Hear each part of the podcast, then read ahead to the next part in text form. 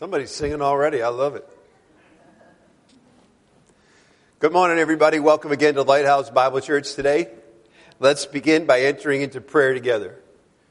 Heavenly Father, we just want to come before you again today and thank you for all your good gifts.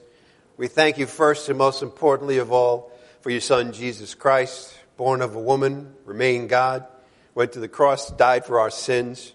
On the third day, you raised him from the dead so that whoever believes in your Son, simply believes, will never perish but have eternal life. We thank you for the gift of salvation. We thank you for the gift of your word in the Bible. We thank you for the indwelling of the Holy Spirit. And we thank you for one another, that you've brought around us a body for us to worship together, to praise you together, to learn together, to support one another. And we thank you, Father, for all these good gifts. In the name of Jesus Christ, our Lord, by the power of the Holy Spirit, we pray.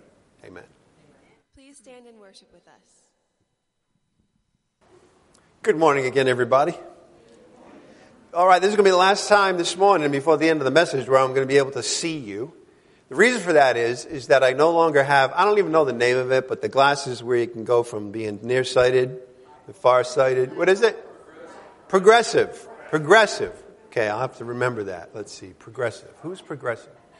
Anyway, um, it's another casualty of my new puppy. I was out walking him. I bent over. I had the glasses in my pocket and pfft, it's gone. So I thankfully have these so I can see far away, but now I take them off so I can read. Good morning again, everybody. The missionary organization, or actually the missionary, singular, uh, that we're featuring this month is Pastor Kingsley Emaniki. He's visited us last last May, and uh, he specializes, of course, in his native continent, which is Africa. And this year, he's got a couple of trips planned already um, to Nigeria, which is his home country, and Zambia. Zambia, Zambia. He's also put on the list, he says, make sure you put on the list South Florida. So he's planning to come visit us as well. Again, for those of you that like maps, we've got uh, that map of Africa. And here's Nigeria, all right. Here's Zambia. Remember last year he visited South Africa. He's been on the east side as well um, to Kenya um, and Tanzania, I believe. So please keep him in prayer for these different uh, missionary trips he's taken in this, this year, twenty twenty. As a reminder, we're going to have a brief outreach today, about ten minutes after the service ends. I promise you that it won't be more than twenty minutes or so. So be careful about those promises, shouldn't I? Because there's usually more than that. But I'm going to try to keep it to that so that you can uh, move move into the rest of your day, whatever you've got planned. I want to mention this morning um, our youth group, which we just started. We had our first event last Friday. I thank you all who prayed for that. Um We had a lot of kids there. Unfortunately, we didn't have the kids from Deerfield Middle that we wanted to see there, but we had a lot of other kids. It was a great time. One of the reasons it's such a great time, by the way, is our new youth group room. You should check it out. It's right before you leave, okay? It's the last door on the right, all right? Please poke your head in and take a look at it. It's very, very impressive, and the reason is is because our, our youth um, person, Dakota, has done a ton of work in there. And has put in their new things. Kids had a blast. There's foosball in there. There's ping pong. There's even a station for video games. So they'll have fun in there. And then we'll bring them into the chapel and teach them about Jesus Christ. So, um, but so please check that out. Please keep that in prayer. Is Dakota here? Well, even if he's not here, all right, he'll be either on live. We, of course, broadcast live on the internet. We have lots of people that come and see us that way. So I just like to give him, in his presence or absence, a nice round of applause. All the work he's done. Finally, we are about to go into the, ministry, the mission. Too many M words. Ministry, mission. The message this morning. So if anybody needs a Bible, raise your hand. We'll make sure you get one. Okay, let's begin today um, in First Corinthians fourteen. That's, we're moving into chapter fourteen of the book of Corinthians today. Oh, and by the way, I have to show you this picture. Because this is Deerfield Middle School. This is our first priority club. And there's there's Dakota in the front. I'm way in the back. You notice that the farther back you go, the less distorted you look. See, uh, I may be old, but I'm not stupid. But in any event, those are some of the kids that are in our uh, our first priority club right across, right down the hall, Deerfield Middle School. So please keep that in prayer as well. The title of today's message is The Bugle's Indistinct Sound. This is a problem, by the way. the bugle's indistinct sound. It's supposed to have a distinctive sound to prepare people for battle. But in this case, Paul is using this as an analogy. We'll see what he's comparing it to this morning. All righty, let's begin again in our new chapter this morning, First Corinthians chapter fourteen, verses eight and nine. I'll read it first, and then we'll go through it together. First Corinthians fourteen, one. Pursue love, yet desire earnestly spiritual gifts, but especially that you may prophesy. For the one who speaks in a tongue does not speak to men, but to God. For no one understands, but in his own spirit he speaks mysteries. But one who prophesies speaks to men for edification, being built up, for exhortation, being challenged, and consolation in grief. One who speaks in a tongue edifies himself, but the one who prophesies edifies the whole church. Now I wish that you all spoke in tongues, but even more that you would prophesy. And greater is the one who prophesies than the one who speaks in tongues, unless he interprets, so that the church may receive edifying. But now, brethren, if I come to you speaking in tongues, what will it profit you? What will I profit you? Unless I speak to you either by way of revelation, or knowledge, or prophecy, or of teaching. Yet even lifeless things tell us something, either a flute, wind instruments, harp, string instruments, in producing a sound, if they do not produce a distinction in the tones, okay, how will it be known what is played on the flute or on the harp? For if the bugle produces an indistinct sound, who will prepare himself for battle? So also you. Unless you utter by the tongue speech that is clear, how will it be known what is spoken? For you will be speaking into the air. We have now arrived in chapter fourteen, the last of three chapters that deal with spiritual gifts. And as we begin today, I'd like to give you once again the high-level outline of these three chapters.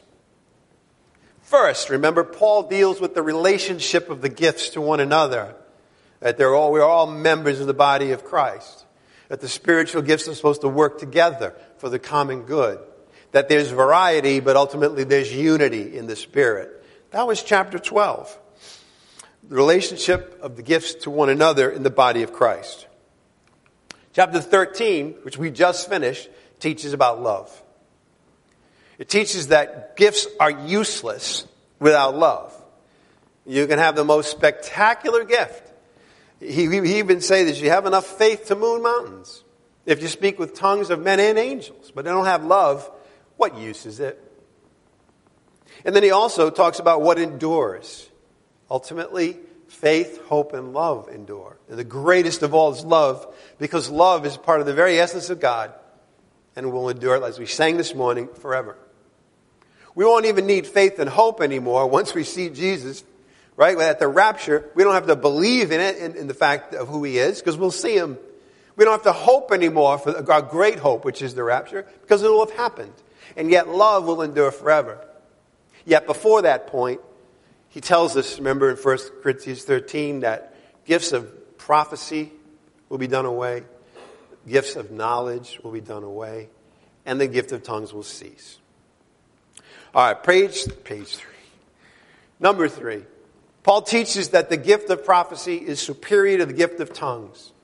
That's what we're about to look at in chapter fourteen. That's his main message, and we're going to see why this is true. All right, we already saw it in, briefly in reading the passage for the first time.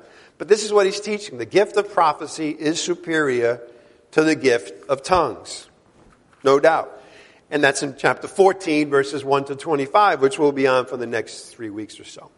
Then finally, he gives specific directions. You see, he hasn't done this. He's building up to this, by the way. Remember, this letter is primarily a letter dealing with problems in the, in the uh, assembly of Corinth. Some, some that they wrote to him about, some that he heard from people who had come to him. And so there's a big problem here when it comes to spiritual gifts in that church at that time. Okay? And what he had, what he's ultimately building to is very specific directions about how gifts are to be de- employed, orderly, edifying to all when we gather together in the assembly. And that's chapter fourteen, verses twenty-six through forty. We'll be there by the by. All right. In chapter twelve, remember, just a little review, It tells us that the Holy Spirit has given to each of us a manifestation of the Spirit, some, something supernatural. Now, don't get goofy on me. It doesn't mean that you're going to see angels or you're going to float or anything like that. But mercy, in the way that Christians do it out of love, is supernatural. Right? Giving financially is not normal. Right? I mean, people have the gift of, of, of, of giving, do it in such a way that it's above and beyond what everyone, anyone would expect or, or, or think was proper even. And so on. We all have been given a manifestation of the Spirit, but in each and every case, remember, it's to contribute not to our glory, not to our building up ourselves, but for the common good. The common good. In chapter thirteen, we saw that love is the key. Notice he's teaching more. He's teaching a lot before he ever gets to dealing with the problem in Corinth at the last part of chapter fourteen. He is dealing a ton of teaching here. He's now in chapter thirteen teaching that love is the key to understanding the spiritual gifts. Some people think that chapter twelve is about spiritual gifts, and then he sort of takes a break, and he says, now I want to teach about love, which has nothing to do with spiritual. Then back in fourteen, that's not it at all. Love is the key. It's the heart of the matter when it comes to the spiritual gifts. The key to understanding what they are and how they operate. If not done in love, even the most spectacular gift, the most gifted preacher, whatever it might be, the richest giver, it doesn't, it is nothing without love. Then we learned that gifts of prophecy and knowledge will be done away by the arrival of the perfect. We saw that. While the gift of tongues will stop by itself. In other words, prophecy and knowledge will be done away because something else comes on the scene, and that agent puts an end to prophecy and tongue, prophecy and knowledge. It's the perfect. And the gift of tongues will stop, on the other hand, all by itself. There's nothing that comes in and replaces it. And at a certain point in time, it stops. We saw that. Now, we also saw that word perfect. Again, I want to repeat. It refers to the complete set of Paul's epistles. Why? Because Paul revealed things that had never been revealed before. And when he's done, all of the mysteries related to Christ and his church have been revealed to the church.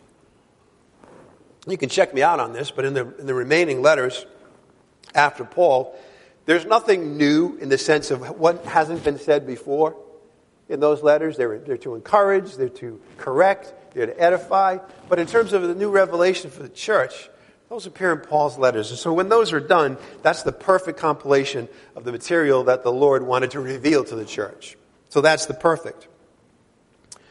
Paul reveals the mysteries of Christ and his body, the church, that he is the head and we are the body, that we are in him and that he is in us, that we are the fullness of Christ in this world, and that actually the, that the, God is using the church to broadcast to the principalities and powers what he wants them to understand about what he has done in the church. So once Paul writes his last epistles, the prison epistles, there wasn't any further need for prophecy or knowledge because it's all contained now. No further revelation about the mysteries of Christ and his church is given after those prison epistles were written. What does that mean?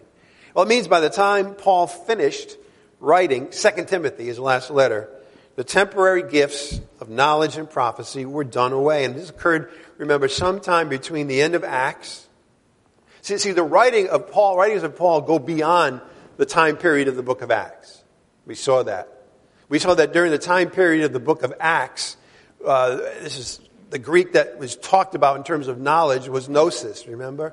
After the book of Acts, the letters written afterwards, the prison epistles, the, the word is epignosis, full knowledge, all right? Knowledge that reveals. And so that's what um, we see at the end of the Acts period, sometime between that, sixty A D, and of course when Paul dies. Once he dies, you can't write any more letters. I'm not a genius, but I know that much. So it's sometime between sixty A D and sixty-five A D.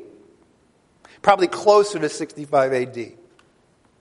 Now you might be wondering, and some of you have, well, what about tongues? Well, we didn't determine in chapter thirteen when tongues would cease of its own accord. You know why? Because we need material in chapter fourteen to figure that out. We'll get there pretty soon, so hang on to that question. We'll see what that's all about. Okay. With that review, we're now going to start, we're going to dive into chapter fourteen, And I'm going to first briefly point out a couple of things that I want you to know first. First Corinthians fourteen one, let's read it again together. Pursue love, yet earnestly desire spiritual gifts. By the way, pursue love is what we do. We had to strive and, and, and actually in our lives do it, right? Pursue love. Desiring something, see, we're passive. We're just waiting for the Lord to provide something to us.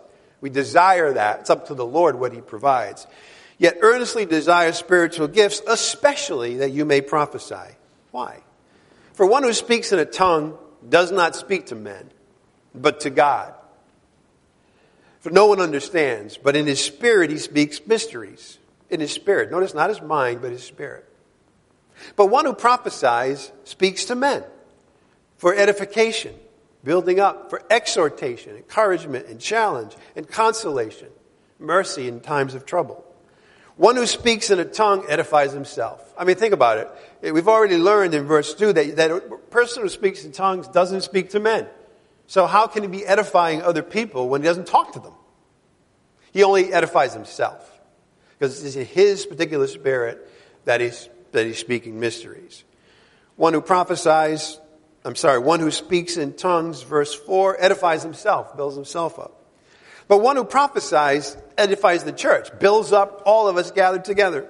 Now, I wish that you all spoke in tongues, but even more that you would prophesy. And greater is the one who prophesies than the one who speaks in tongues, unless he interprets, so that the church may receive edifying. The first verse of chapter fourteen ties together where we've already been, twelve and thirteen. Pursue love, but earnestly desire spiritual gifts, but especially that you may prophesy. Okay, why does that connect chapters twelve and thirteen with chapter fourteen? Well, if you recall, chapter thirteen ends with the declaration that love is the greatest. Love is the greatest. Since that is so, that's the end of thirteen, we're to pursue it. That's the beginning of fourteen. So there's a direct connection there. That's important to understand. In no way is chapter thirteen set all by itself with nothing to do with spiritual gifts, as some teach. It's tightly connected. Okay? He says, listen, the love is the greatest, therefore you should pursue it. How did chapter twelve end? Please turn to First Corinthians twelve thirty-one. The end of chapter twelve. We've already seen that chapter thirteen rolls right along into chapter fourteen with the subject of love. How about verse twelve? How does the first verse of chapter fourteen bring in chapter twelve with chapter fourteen? Let us see this. But earnestly desire the greater gifts, and I will show you a more excellent way. Actually, this verse in chapter twelve ties in with chapter thirteen and chapter fourteen. Why? Because at the end he says, I will show you a more excellent way. And we saw that. What's the more excellent way? Love, right. Love is the more excellent way. Exactly. So he, he ends, you know, chapter twelve with talking about love. And of course he begins chapter fourteen with talking about love. So they're connected that way. But also, in, it says here in chapter twelve, verse thirty-one, earnestly desire the greater gifts. Hmm. What's the greater gift? Tongues or prophecy? Prophecy, right. So again, talking about the fact that we had to earnestly desire the greater gifts, and then we saw we should, in chapter fourteen, verse one, we used to earnestly desire spiritual gifts, especially that you may prophesy. So to the end of chapter twelve, right into chapter fourteen as well, they're all linked together. That's what I wanted you to see. And it's interesting because it goes in the order of greater spiritual gifts and love, and then love and the greater gift. Okay, um, I'm gonna I'm gonna really impress you. No, I'm not. There, there's actually a, there's a rhetorical device where that was used a lot in the ancient world, where so much was spoken. And people didn't have Bibles, that they had one, you know, parchment, uh, set of parchments that had the letter of First Corinthians. Those were treasured, but they also needed to hear it and then, you know, be able to speak it themselves. And so this, this idea of saying something, saying a second something, saying the second something a second time, and saying the first thing a second time. Yeah. Ask not, John Kennedy. What your country can do for you, ask what you can do for your country. See, you remember that. Why? Because it's in this pattern. That's one of the reasons why. All right. Anyway, it's not an English class, but I wanted to point that out to you. All right. Back to First Corinthians fourteen, verse one. Go back. That's where we'll be for the most part for the rest of this morning. First Corinthians chapter four. Pursue love, yet earnestly desire spiritual gifts, especially that you may prophesy. We'll see why. Why did Paul want the congregation to earnestly desire the greatest spiritual gift of prophecy? Why, why should they desire that greatly? Well, we'll see what that's all about. But it has to do with one word, edification. That was the way in which they would be built up. That's the way in which they would grow. Remember, the Bible hasn't been finished yet. And God used back then prophets to declare his word to the people before it was all written down. All right? And so that's how they grew at that point in time, by hearing what the prophets had to say. Verse two. For one who speaks in a tongue does not speak to men, but to God. For no one understands, but in his own spirit he speaks mysteries. By the way, even to himself. But one who prophesies speaks to men for edification, exhortation, consolation. All of chapter three, all right, is really contrasting the gift of tongues with the gift of prophecy. We see that here in verses two and three. He talks about tongues, and he says, really kind of negative thing. They're very limiting. There's a very limited thing that tongues does. It speaks to an individual man who's, who's, who's speaking themselves, but he, and God. So it's kind of like prayer, but it's private prayer, which is important. We all should do it. But in terms of building up and, dis- and displaying love, well, no one understands what he's saying. When he comes into the congregation and starts talking in this in a way in which n- nobody can understand it. You know, probably you say, well, you're like that, Pastor, too. Sometimes you say something, I don't understand it either. We'll get to that. But for now, we're talking about the gift of tongues. All right. So we can contrast tongues with prophecy.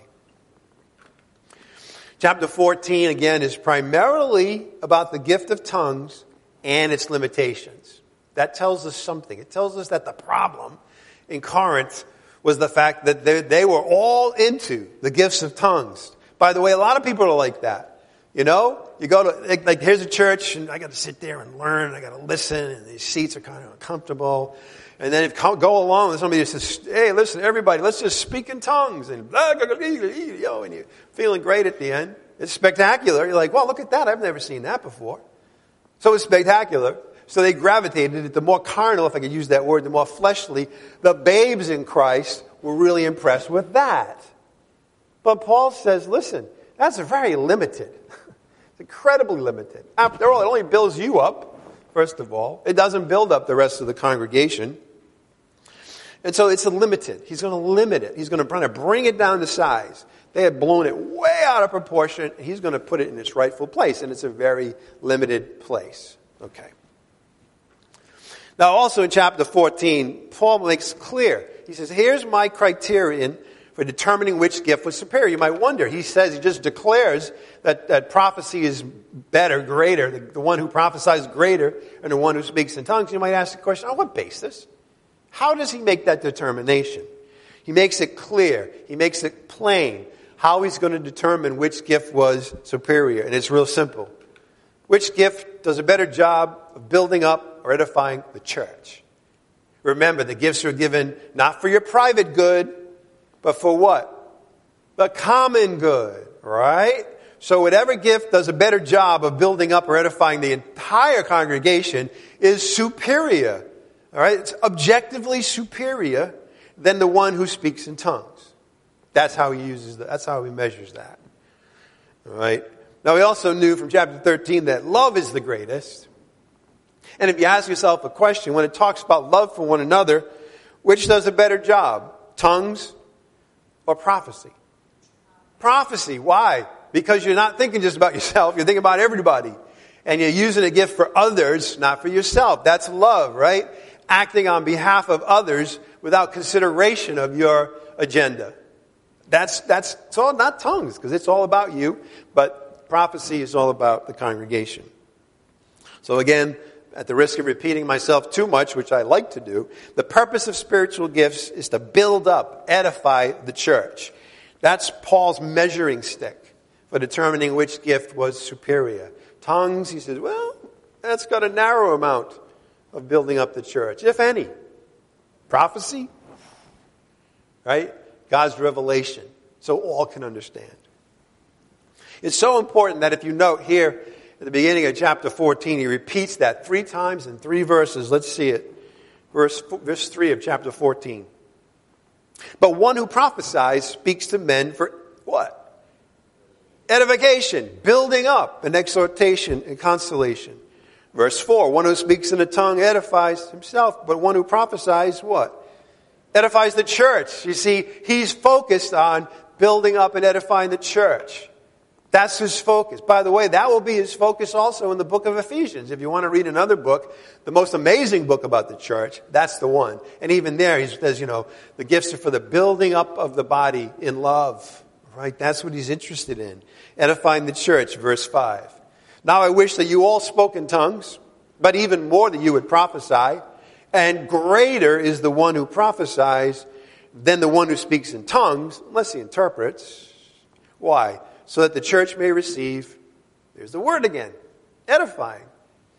So that's that's his criteria. That's what he's interested in. That's what he wants to see flowing out of the spiritual gifts. By the way, that they had, he was he they were they were really rich in spiritual gifts in this church at that time, right?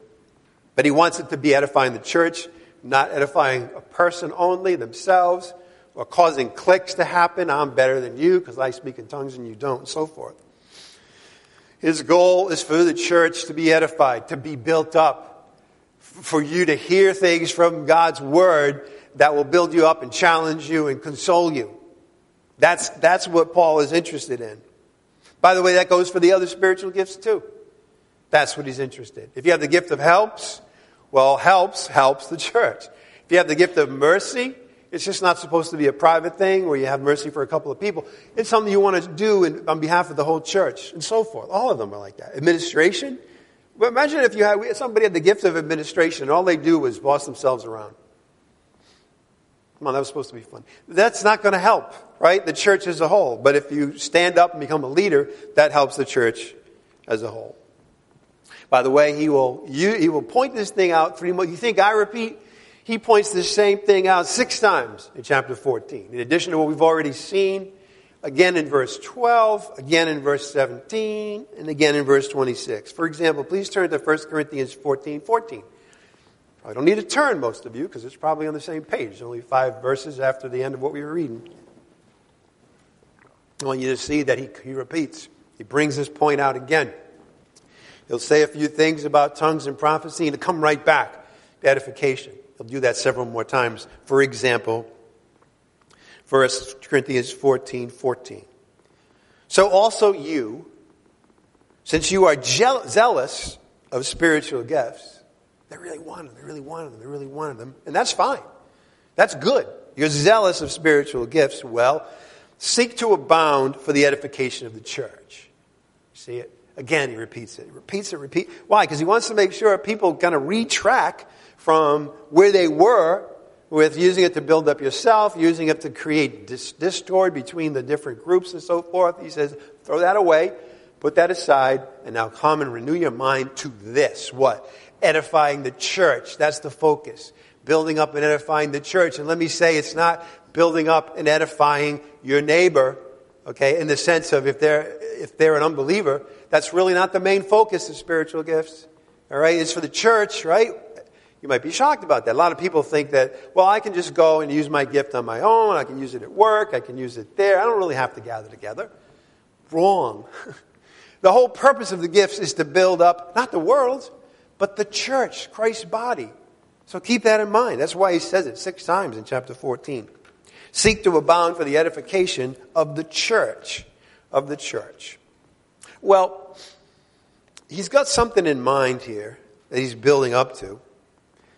The issue, of course, ultimately is going to be the way that Corinthian church handles tongues in their worship service. That's what he's building up to. That's what we'll talk about at the end of chapter fourteen. But let's see how he builds. First of all, he teaches. Now, this is common for Paul. We've seen this in many of the letters. In the book of Ephesians, we've seen this. We saw it in the book of Romans. And what I mean by that is this. Teach first, exhort second. Teach first, exhort second. Have your mind renewed, and then come on out of it and see what that means about how you're supposed to live. Only Paul uses three different ways of teaching in chapter fourteen before he gets to the application. The first one is direct teaching. Clear and direct on the, on the subject of tongues by contrasting it with prophecy. That's what we've read already. One who prophesies speaks to men for edification. One who speaks in a tongue edifies himself. That's clear, direct teaching. That's the first way, verses one to five.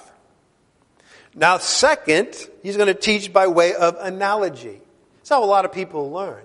There's something you know, and he points to that first. You say, you know, I, you, you've heard a, a bugle call the soldiers to war. You, you, you've been in, to a place where they've been playing flutes and playing stringed instruments, and you know that the, there's a way to play those instruments so that nobody gets anything out of it. I'll talk about that in a minute. So they knew these things. They were, they were familiar with that. And then he's going to port that over to what they're clearly not familiar with, or at least not practicing, okay? Which is the superiority of, of prophecy. He compares uninterpreted tongues to three things. Musical instruments, giving you a bunch of them there. We even have the harp, the guitars, the violas, violins, and bass, the clarinet, saxophone. Maybe that's, where's the flute? Oh, come on. I think that's the flute. Flute, Barry sax. Those are all instruments. Now, there's a way in which those can be played to really have beauty and meaning. There's also a way in which those can be played so that you have nothing but noise. If, if you've ever had a child begin to practice a musical instrument, you knew what I mean. All right. Then he talks about the bugle. You know, in the end, we'll talk about this in a minute. But the bugle is supposed to use, be used for battle, to command the soldiers. And he's going to say what happens when that, that is not a distinct sound at all. What happens to the, to the military? What happens to the soldiers in the field? And then the third thing is think about two people who each speak different languages only, and they're trying to communicate. Right? He says the first one will be a ba-ba-ba-ba-barbarian. To the second. And the second one will be a ba ba ba ba. That's where the word barbarian comes from, by the way. It's from the sound. You know, when the, when the, when the Jews and the Romans heard the Gentiles out there in the hinterlands, and they were talking to each other, it just sounded like bop, bop, bop, bop, bop, barbarian. Just like music, if it's like not played correctly, is a ca ca ca ca cacophony. Yeah, there's a fancy word for that, but we won't get into that right now. Third. Then, he, not only does he give you an analogy, but then he's going to apply it to the assembly in a general way. He's going to say, here's what you've learned about tongues and prophecy. You'll learn that prophecy is the superior gift. You've learned that you can have a bugle that can make a direct, distinct sound that everybody in the field understands, but if you get the wrong bugle player, he's going to make a bunch of noise that nobody understands. Then here, he takes all of that, that that he hopes they've learned, and he says, here's what that looks like in the assembly. That's verses thirteen to twenty-five. And then finally, he gives specific instructions. He says, now that you've seen this directly, now that you've seen this by way of analogy, now you can see how it's supposed to work in the local assembly. Now, I'm going to address the problem head on, and I'm going to give you specific instructions about how you going forward should conduct your worship services. And in particular, how the tongue speakers and the prophets should behave in the congregation. And that's verses twenty-six to thirty-nine. Okay. A lot of outlining this morning. You're used to that, right? When we get to a new chapter or a new section, first thing I want you to see is the big picture. You might want to refer to that in your notes or go on our website. Every message that we have here is ported over to the website. You can see these slides on that. You can also, if you want, listen to the message again. So I would encourage that, especially with outlining, because it helps you structure your thinking. That that any letter that we go through isn't just a bunch of information. right? But it's clearly dis- organized. And there's a reason why it is. There's a reason why Paul is not going to just teach here with the Corinthians, but because they're baby believers, he's going to teach it three ways. And then he's going to make, make the directions that he wants them to adhere to. I want you to, I want to point out something. In that time, we'll get to tongues ceasing by the by, but in that time, when he's critiquing the gift of tongues, he's not critiquing it generally, but specifically when the church gathers for worship. That's where he's dealing with it. He's saying when the church gathers for worship, we ought to be able to understand the message that's being being delivered. I want you to make sure you understand that. That's why that's in bold. His whole focus is on the church gathering for worship, that be built up and edified there. And so he will critique tongues with that in mind. What about tongues when, when the church assembles? How does it work there? Because Paul doesn't have a problem. Now again, in the first century, at the time in which he wrote to the, to the people in Corinth, when tongues were still a gift that was active and operating, he had no problem with the gift per se. After all, he's going to state later on that he speaks in tongues more than anybody in the church. That, now that tells you that, you know, at that time, tongues were operating. And he saw that as a way in which to communicate and to pray. It's, it was, it had this unique thing of touching your spirit. That's what it was used for. But, of course, when it's in the, in the congregation, it's pretty much useless, unless somebody can interpret what they're saying. It's funny that he said that back then he spoke in tongues more than anyone in the church.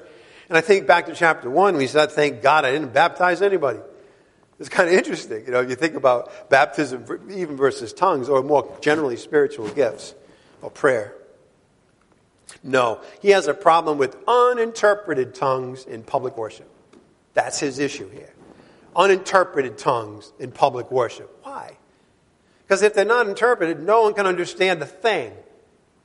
And, and from what I know, and I don't know that much, um, I know that now today, when people still try to do that, speaking in tongues today, especially there's some worship services where they all do it at the same time.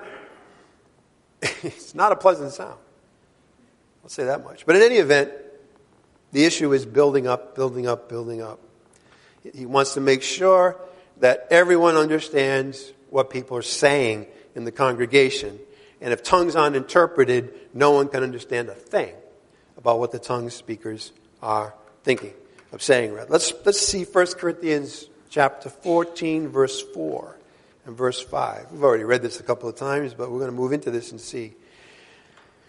Verse five. Now I wish that you all spoke in tongues. Now again, he doesn't have a problem with tongues per se in that time period. Why? Well, it's a private gift. And by the way, we... We edify ourselves. We should. You know, when you when you when you read the Bible, especially if you're reading certain places, if you go to a psalm for consolation, you're praying to God on your own. That's perfectly fine. You're building yourself up.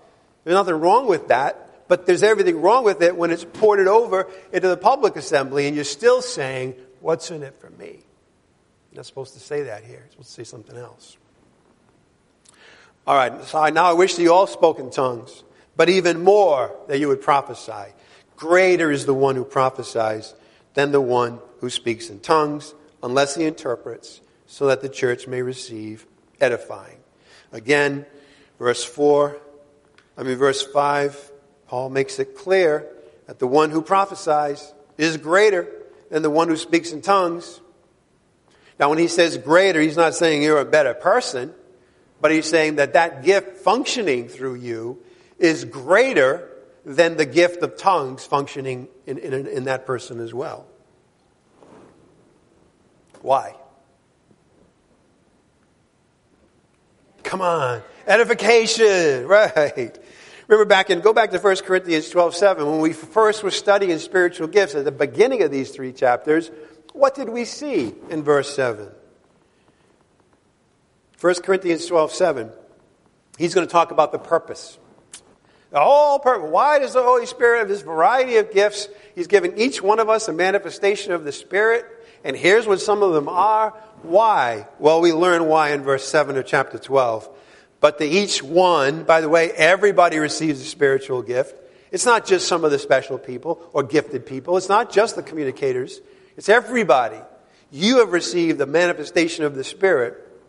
Why? Each one is given the manifestation of the Spirit for the common good. Say it with me. For the common good. What's the purpose of spiritual gifts? For the common good. All right. Back to chapter fourteen.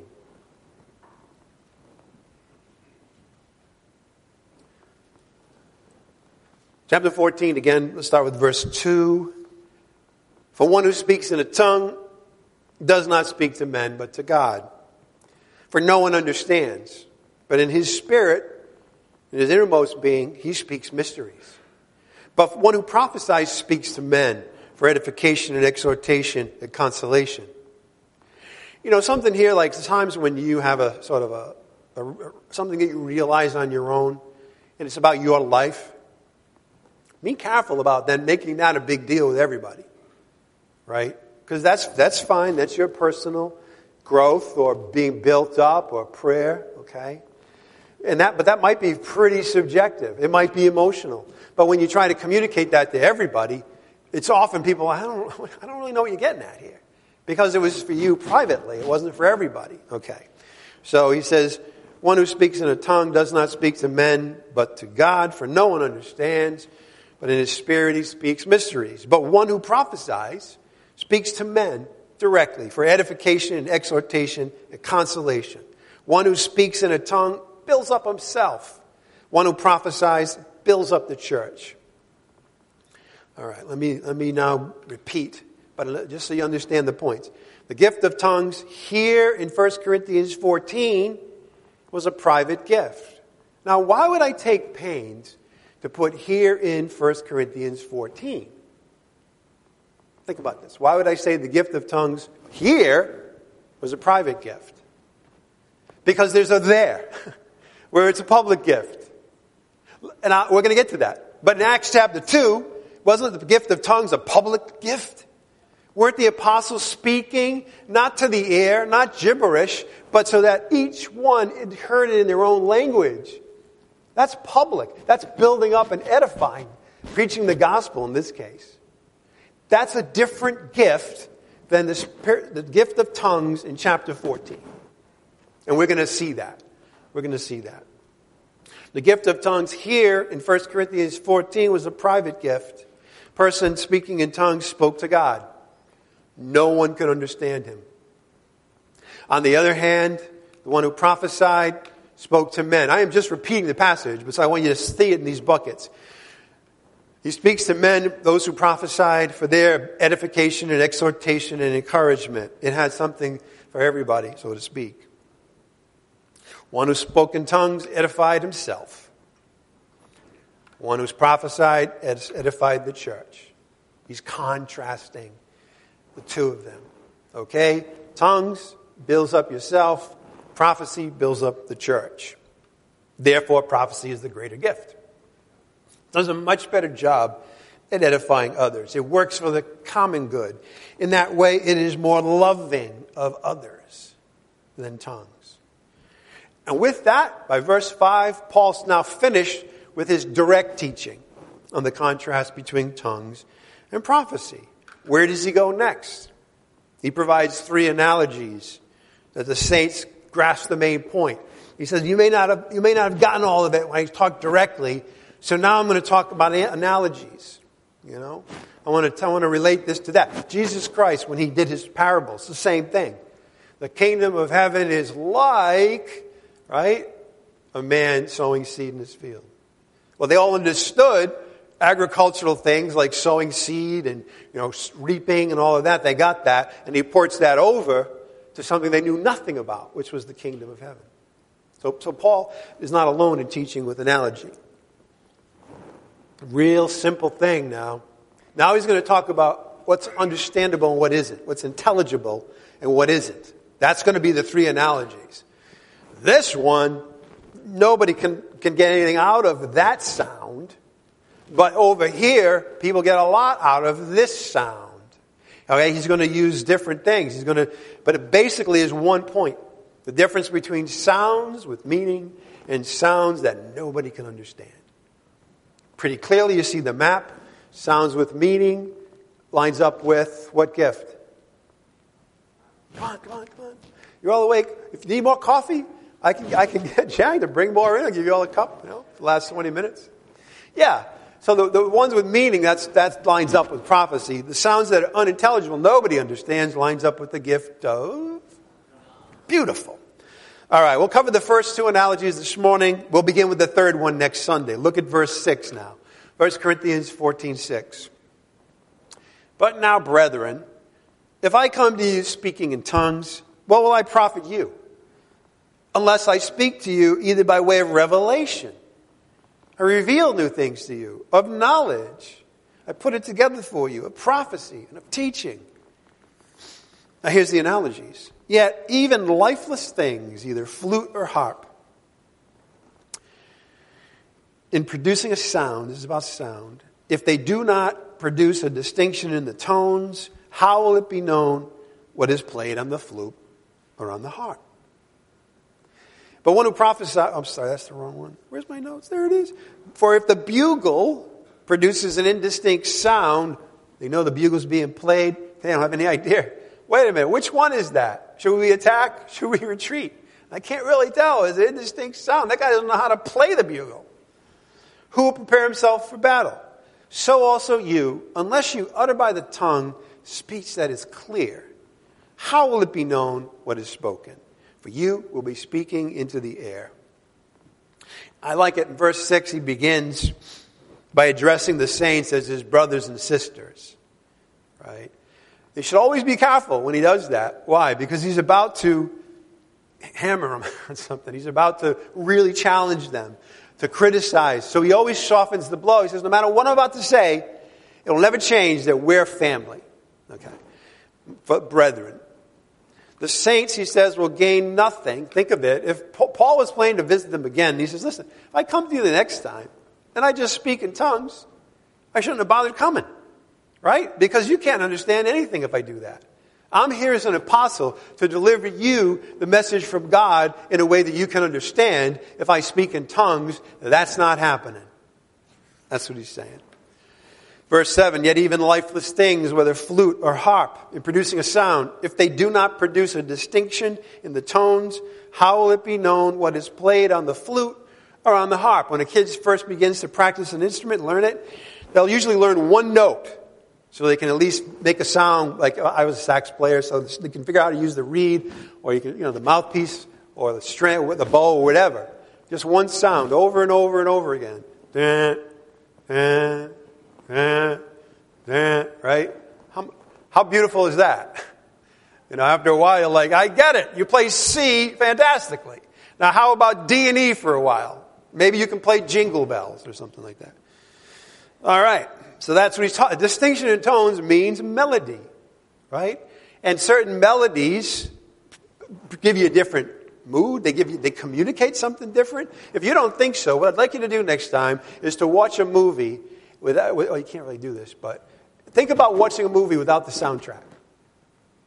Think about that. You know, there's certain things about the music that present information and meaning. You know, all of a sudden, it's, everything's. And you say, uh-oh, something bad's about to happen, right?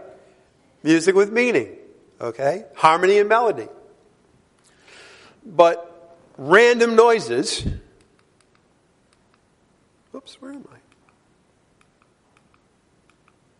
There we are. Random noises being emitted from a musical instrument. Picture it.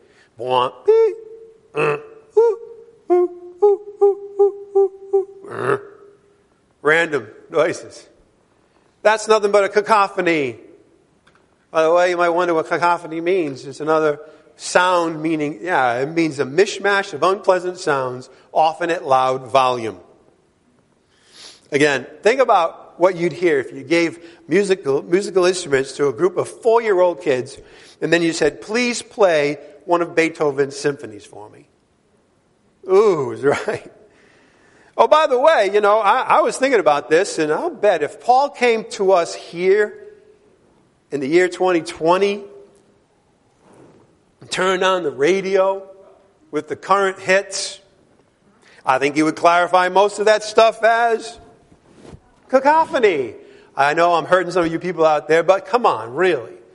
You know, there's a lot of music out there today that really is one note over and over and over and over and over again. Yeah, that's not very pleasant. There's no melody. There's no harmony. If you've ever attended a symphony, and I guess are those still around today? I don't really know. But if you got there a little early, you would hear the orchestra warming up. It would be a cacophony because everybody's playing their old thing. There's one note that they have trouble with, and they're going to play it over and over again, and, you, and it's cacophony. However, once the conductor comes and begins to signal the orchestra to play, you hear beautiful sounds that will move you, sometimes to tears. Verse eight, for if the bugle produces an indistinct sound, who will prepare himself for battle? You see, in the time that Paul wrote, generals would issue their commands to the troops in the field using bugle calls. They don't do that. Bugle calls today are more ceremonial. We'll get to that. But in that day and age, they were critical as sending messages to the troops. I mean, it's weird today. Some, some general in Miami can press a button and then a thousand miles away, you know, something will happen. Well, that wasn't like that in the first century A D. They used bugles instead. There were several different bugle calls. Each one represented a different command from the lead officer. For example, one might be the call to attack. We're in position now, attack the enemy. Then it doesn't go too well, and they're getting, you know, mowed down. And then there's another very different bugle command that says, retreat, get out of there. By the way, again, today, the, the Army uses bugle calls today. There's something called reveille. Right? That's in the morning. Wake up, wake up, wake up. But then there's taps. Very different, right?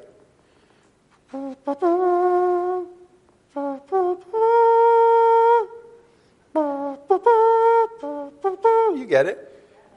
See, one is very pumped up and, you know, it's, it's very rapid. You've got eighth notes, sixteenth notes, and it's, okay, I'm waking up. Oh, where's, where's the mess hall? The other one was used at the end of the day, and also maybe you're familiar with it from funerals for veterans, right? It's kind of their last send-off. But imagine at a bugler at the key moment playing random sounds, like we talked about. By the way, if that were back then, it would be a disaster for the Army. Imagine if they like didn't make it out. Well, that kind of though sounds sort of like attack. And we're here, we're getting we're getting decimated, but I guess he wants us to attack. Okay. Disaster. So it matters. And he's saying, listen, verse nine, so also you, unless you utter by the tongue speech that is clear, how will it be known what is spoken? For you will be speaking into the air. It, if I would have turned to Ephesians six, right, and didn't tell you where I was, and I started teaching, and I, I was at my pulpit, and I was wanted to communicate a really um, important thing about the fact that we don't battle against flesh and blood, but against the spiritual forces of wickedness in the heavenly places. Well, imagine this. Imagine if I started each sentence in French. Now, some of you might say, well, I know French. Well, okay, hold on. And then mid-sentence, I changed to Spanish. And then at the end of that sentence, I was speaking Swahili. How much meaning would you get? Very, very little. Would you leave that day with any understanding of Ephesians six, ten to six? No. You know, you'd look around and say, wait a minute, who was he speaking to? What was that? He must have been speaking to the ceiling. or, what, or here, what Paul says, to the air. He's speaking in the air. Nobody understands what he's saying. Now, wrapping up, and you might be saying, wait a minute, Pastor John, why should I care about this? Bible says tongues cease. Prophecy was done away when Paul finished writing Second Timothy. That's great that you're giving us a nice little history of the church in the first century, but that's got nothing to do with the church today. Wrong.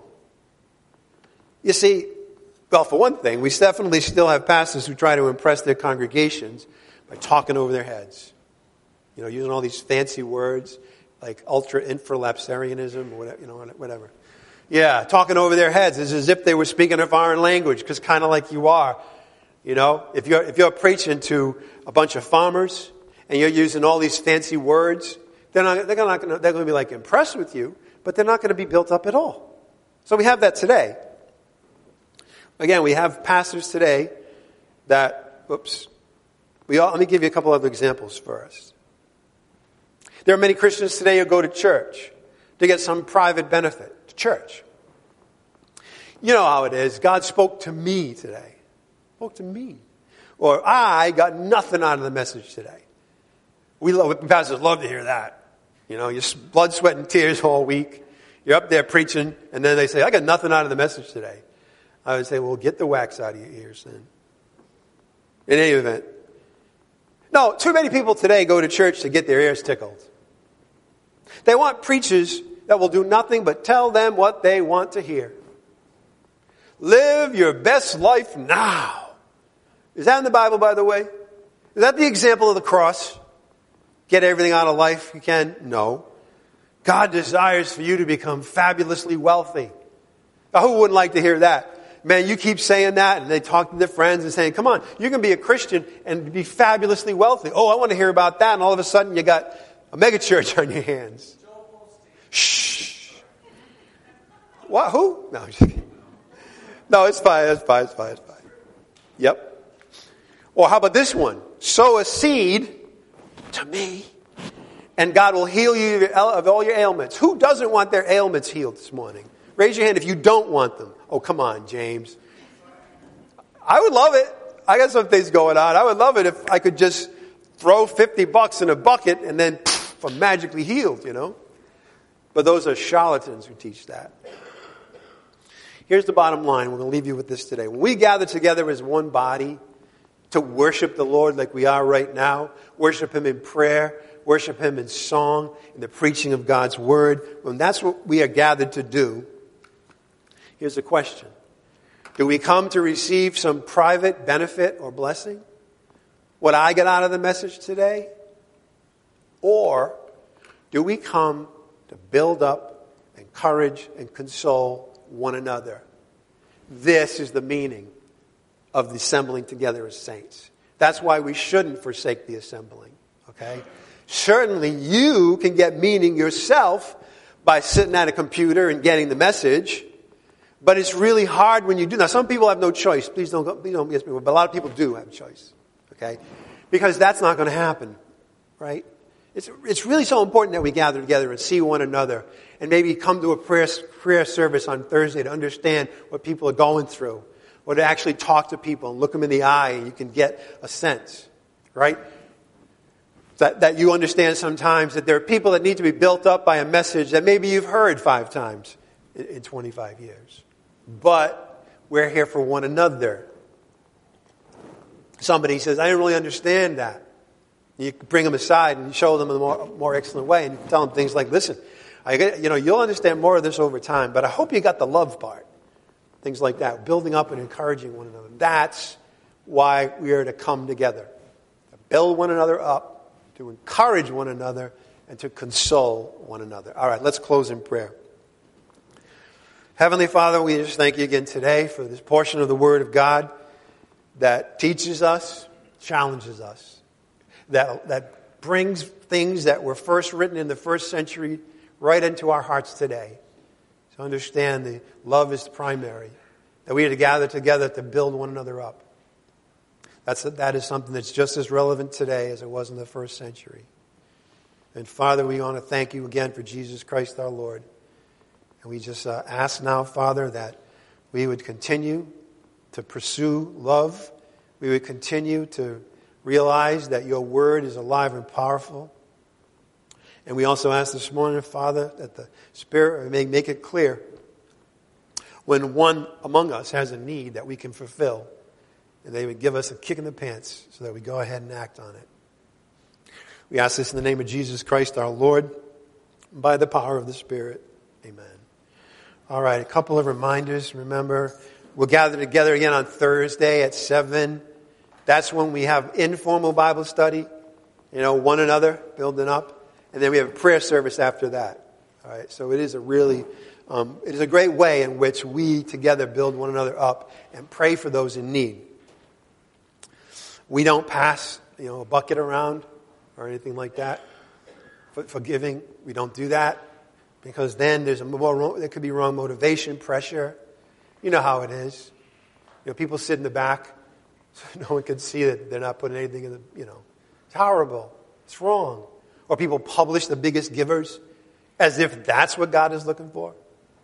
No, we don't do that, okay? We believe it is a matter between you and the Lord that as you've received, so you give, and the Lord will provide extra so that you'll be able to use it, and then he's looking for what? A cheerful giver. He's looking for you in your heart to freely want to support the ministry, one another, whatever it is, okay? It should be freely given, all right? As we leave today, we're going to have a short meeting in about ten minutes on, on outreach today. But the heart of outreach, after all, is the gospel of Jesus Christ. And every one of us needs to hear it again and again and again so that we remain sharp on what it is and what it isn't. The gospel of Jesus Christ is straightforward. It's the fact that every human being is born a sinner. We all commit sins. We all have fallen short of the glory of God. And if nothing happens, we would be judged and sent to the lake of fire. Every human being. But God isn't willing that any perish. God so loved the whole world, every human being ever, that he took action out of that love. He gave us his one and only Son, the Lord Jesus Christ, to die for us. Jesus Christ died. He was buried. And on the third day, he rose again so that whoever simply believes in him will never perish, but have eternal life. That, my friends, is the gospel of Jesus Christ. It's good news, and it's simple for somebody to respond. By the way, the Holy Spirit will walk you through it and, and, and give you the opening and actually help you, the Bible says, to, act, to actually be able to believe. You know, a lot of people are naturally skeptical, so they may have a tougher time if it's just left to them. They may never believe, but God the Holy Spirit gives them the gift of being able to believe so that they step into that and actually believe. But there's nothing simpler than that. No works, no repenting of all your sins, no, none of that. None of that. I'm not good enough. I've got to prepare more. I've got to do something. I've got to get baptized first, or I've got to walk down an aisle. None of that. Simply believe. Believe in the Lord Jesus and you will be saved. All right, let's close in prayer. Heavenly Father, we thank you again today for gathering us together as saints, members of the body of Christ, as family. We thank you, Father, that over and over again in your word, you exhort us to take care of one another, forgive one another, be kind to one another, be patient with one another, build up one another, console one another. Again and again and again in your word. And Father, help us to get it.